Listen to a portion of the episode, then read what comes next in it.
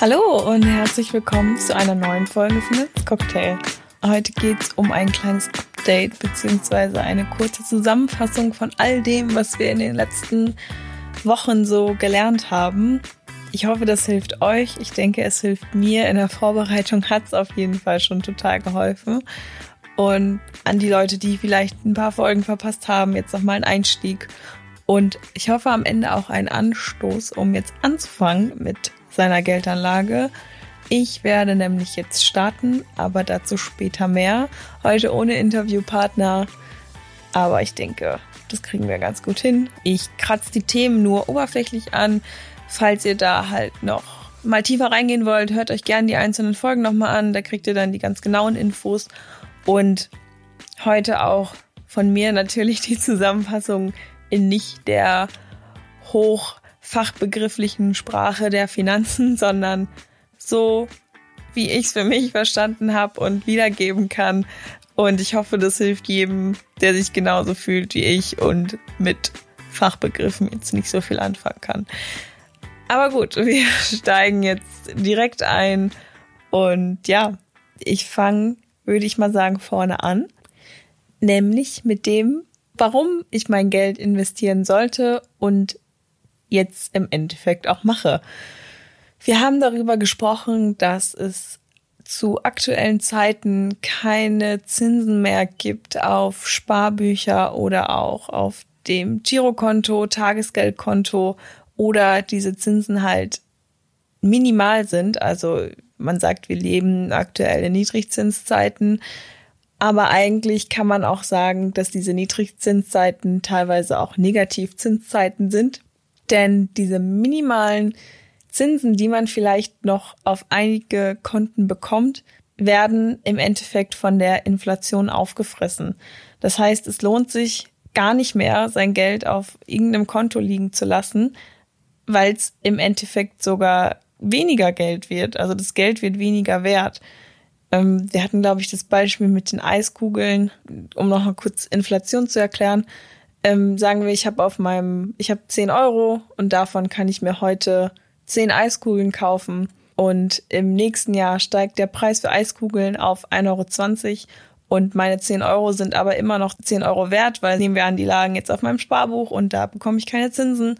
Oder ich bekomme so wenig Zinsen, dass diese Preiserhöhung von Eis nicht ausgeglichen werden konnte. Sprich, mit den 10 Euro, mit denen ich mir heute 10 Kugeln Eis kaufen kann, kann ich mir im nächsten Jahr keine 10 Kugeln mehr leisten. Blöd. Also der erste Grund quasi, um zu investieren. So für mich persönlich auch der größte Grund, ich bin da mit in der Folge mit dem Alex noch tiefer reingegangen in verschiedene Gründe, warum und wir haben auch ein paar Vorurteile aufgeklärt. Also, falls ihr da noch andere Gründe wissen wollt oder wie gesagt auch über Vorurteile oder auch vorurteilsbelastet seid, dann hört da gerne rein. Ich favorisiere jetzt aber sozusagen meinen persönlichen Grund Nummer eins und das ist einfach der Grund, dass das Geld weniger wert wird mit der Zeit.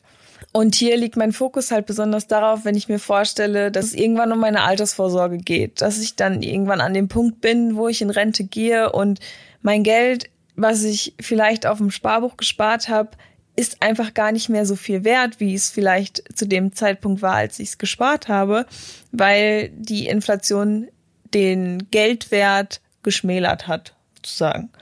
Oder wenn ich jetzt auch an Sachen denke wie Eigenheim oder mal eine große Reise, dass ich da jetzt Geld spare und es auf meinem Sparbuch liegen lasse, aber mir dann, wenn ich jetzt sage, okay, ich möchte in zehn Jahren eine große Reise machen, dann kann ich gar nicht mehr die große Reise machen, die ich mir eigentlich mal vorgestellt habe, weil ich dafür ja zu wenig Geld habe, weil einfach mein Geld nicht mehr so viel wert ist und ich mir dann meine Reise nicht mehr leisten kann.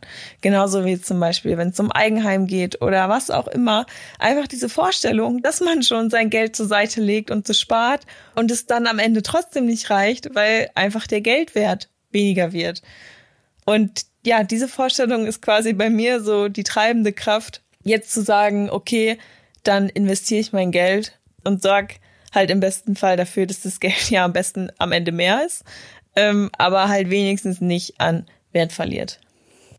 und wie man jetzt verschiedene Möglichkeiten hat, um sein Geld liegen zu lassen. Wie ich gerade gesagt habe, zum Beispiel Sparbuch oder Girokonto, haben wir auch verschiedene Möglichkeiten, das Geld zu investieren. Und somit steige ich direkt ein in, wie kann ich mein Geld eigentlich investieren und fasse das nochmal kurz zusammen.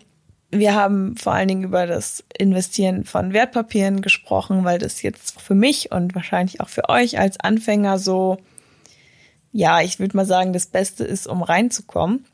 Und in der Folge mit Nina habe ich ausführlich darüber gesprochen, wie das mit der Geldanlage funktioniert und auch welche Möglichkeiten es gibt. Ich würde mich jetzt aber hier kurz und knapp auf die ja, für mich wichtigen konzentrieren. Wer da noch mehr erfahren will, wie gesagt, hört sich gerne die Folge mit Nina an.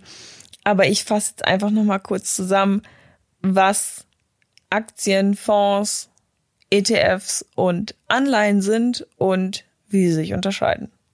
Und dann kann jeder entscheiden, ja, was für einen selbst zutrifft, worauf man Lust hat, womit man sich beschäftigen möchte und auch welches Wertpapier am besten zu den persönlichen Bedürfnissen passt. Und dann starten wir mit den Aktien. Ich glaube, Aktie ist so das, das erste Wort, was man vielleicht kennt, lernt oder einen in dem Kopf kommt, wenn man über Geldanlage spricht und übers Investieren.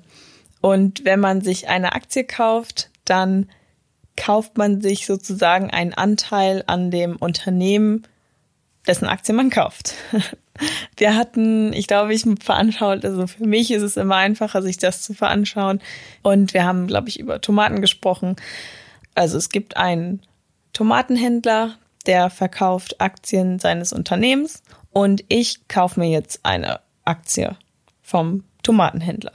Das heißt, mir gehört jetzt sein Tomatenstand zum Teil mit und somit profitiere ich im besten Fall auch davon, wenn jetzt Tomaten total angesagt sind, weil es jetzt bei Instagram neues Lockdown-Rezept gibt, äh, das Tomatenbrot, ich weiß es nicht. Also Tomaten sind der Hit und somit läuft's halt richtig gut, weil alle wollen Tomaten haben. Und ich habe schon einen Anteil eines Unternehmens, das Tomaten verkauft. Perfekt. Also, es hängt halt immer von der Nachfrage ab. Die Nachfrage ist gut, also steigt die Nachfrage nach Tomaten und somit steigt dann auch die Nachfrage an Aktien von Tomatenunternehmen, weil die natürlich, wenn die Nachfrage nach Tomaten groß ist, dann ist auch das Unternehmen rentabel es ist also schön und ich möchte davon dann ein Stück von der Torte abhaben und möchte also eine Tomatenaktie quasi kaufen. Somit wird die Nachfrage auch nach den Aktien größer und somit steigt der Wert der Aktie und daraus profitiere ich am Ende, weil ich ja schon so eine Aktie besitze. So, andersrum ist es aber auch so, dass wenn die Nachfrage nach Tomaten auf einmal total sinkt, weil weiß ich nicht, Bananenbrot ist wieder in, niemand will mehr Tomaten haben. Dann ist natürlich, die, sinkt die Nachfrage nach Tomaten. Das Unternehmen, das Tomaten verkauft, ist weniger rentabel und somit wollen auch weniger Leute Aktien von Tomatenunternehmen haben. Die Nachfrage sinkt und somit sinkt auch der Wert der Tomatenaktie und im schlimmsten Fall muss ich dann halt Verluste in Kauf nehmen. So, das ist jetzt eine Szenario, das ist natürlich dann ein Auf und Ab. Wer weiß, vielleicht hat das Tomatenbrot dann noch ein Comeback. Aber so jetzt die Idee hinter der Aktie. Also ich bin Anteilshaber am Unternehmen und der Wert steigt und fällt mit der Nachfrage. So, dann machen wir weiter mit den Anleihen.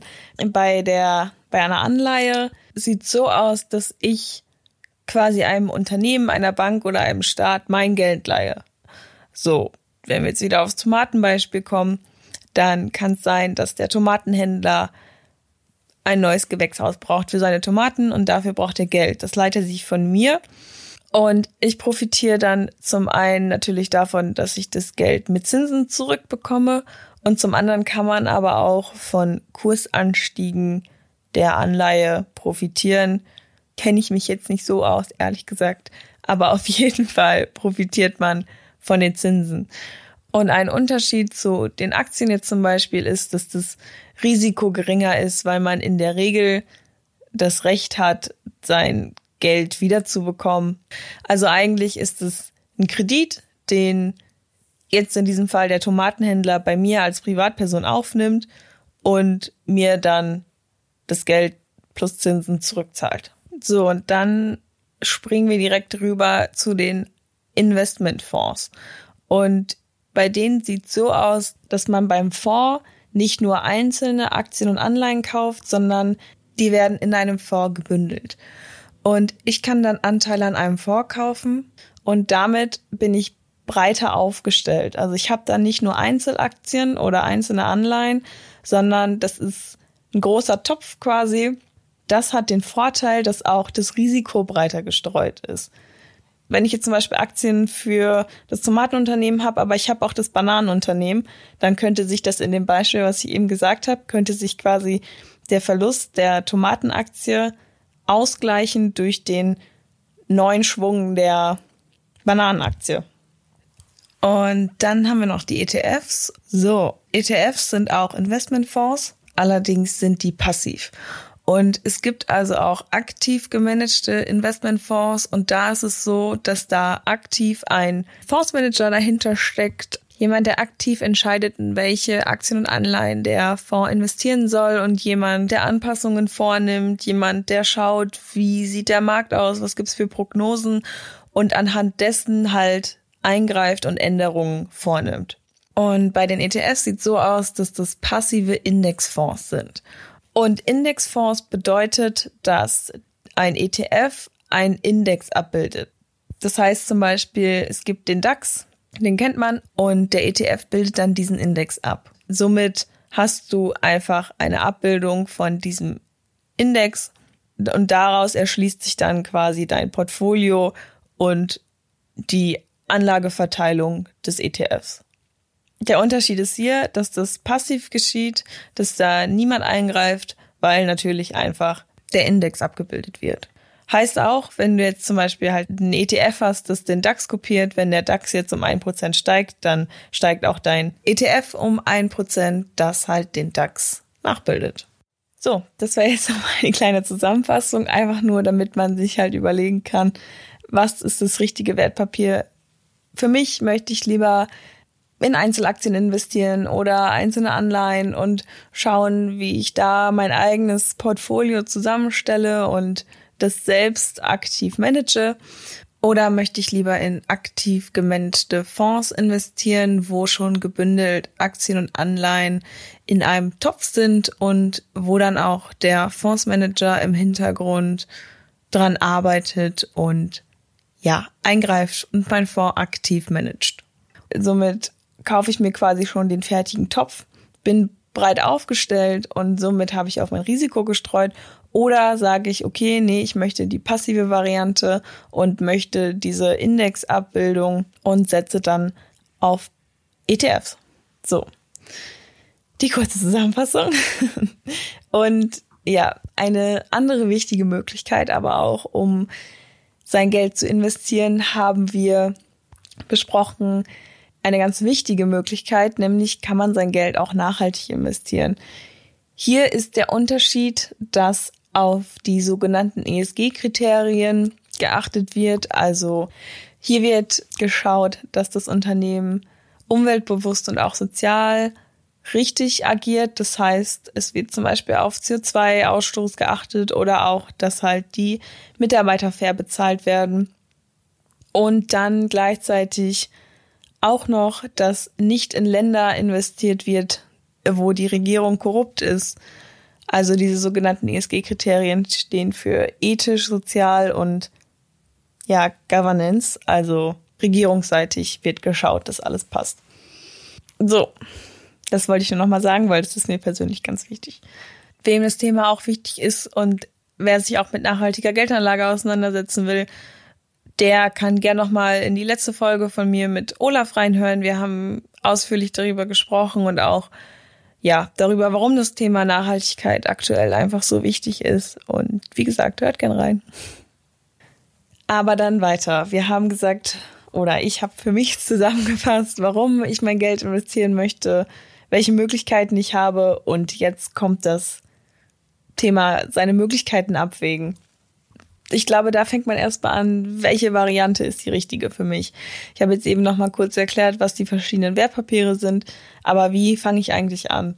Und ich habe das jetzt so gemacht, dass ich mir den Tipp von Sebi zu Herzen genommen habe, der gesagt hat, Haushaltsbuch führen ist gar nicht so verkehrt und habe damit quasi angefangen, ein Haushaltsbuch zu führen oder eher gesagt eine Excel-Tabelle habe mir da mal meine ganzen, also habe mir da meine Finanzübersicht erstellt, meine Einnahmen, Ausgaben und alles Verträge, alles was noch so dazu kommt und habe dann halt geschaut, wie viel Geld habe ich eigentlich am Monatsende übrig und was kann ich investieren. So, dann hatte ich da jetzt einen Betrag und das nächste ist dann, ja, und welches Wertpapier nehme ich jetzt? Und da habe ich überlegt, okay, wie risikobereit bin ich denn?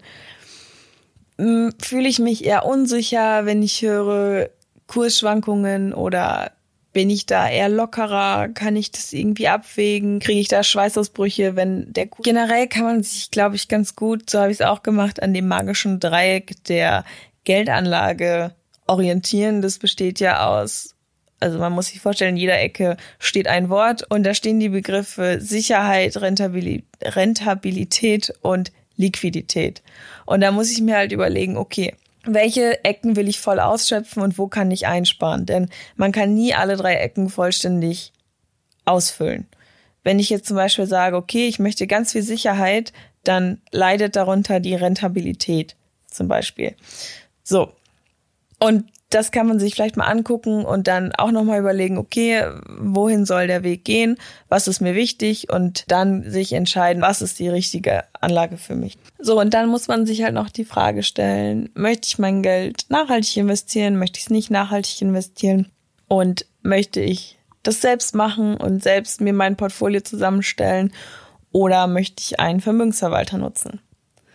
Genau, das ähm, sind jetzt so die Fragen, die man sich stellt. Und ich habe noch so ein paar allgemeine Tipps, die ich auch beachtet habe oder die ich jetzt beachten werde. Das waren die Tipps, dass man sich zuerst einen Puffer aufbauen sollte. Also, dass man nicht direkt sein ganzes Erspartes oder sein ganzes Geld jetzt anlegen sollte, sondern dass man einen Puffer hat, wenn zum Beispiel mal Sachen kommen, wie eine neue Waschmaschine oder irgendwas in der Küche geht kaputt. Also einfach, oder eine Nachzahlung, irgendwie Ausgaben, mit denen man jetzt nicht geplant gerechnet hat, die aber immer mal wieder vorkommen können. So, also ich glaube, es ist, wird empfohlen, dass es drei Netto-Monatsgehälter sind. Und dann, wenn man sich diesen Puffer aufgebaut hat, erstmal zu schauen, okay, was bleibt mir eigentlich am Monatsende übrig? Sich einfach mal einen Überblick verschaffen und sich seine Finanzlage und seine Finanzen einfach mal vor Augen zu führen.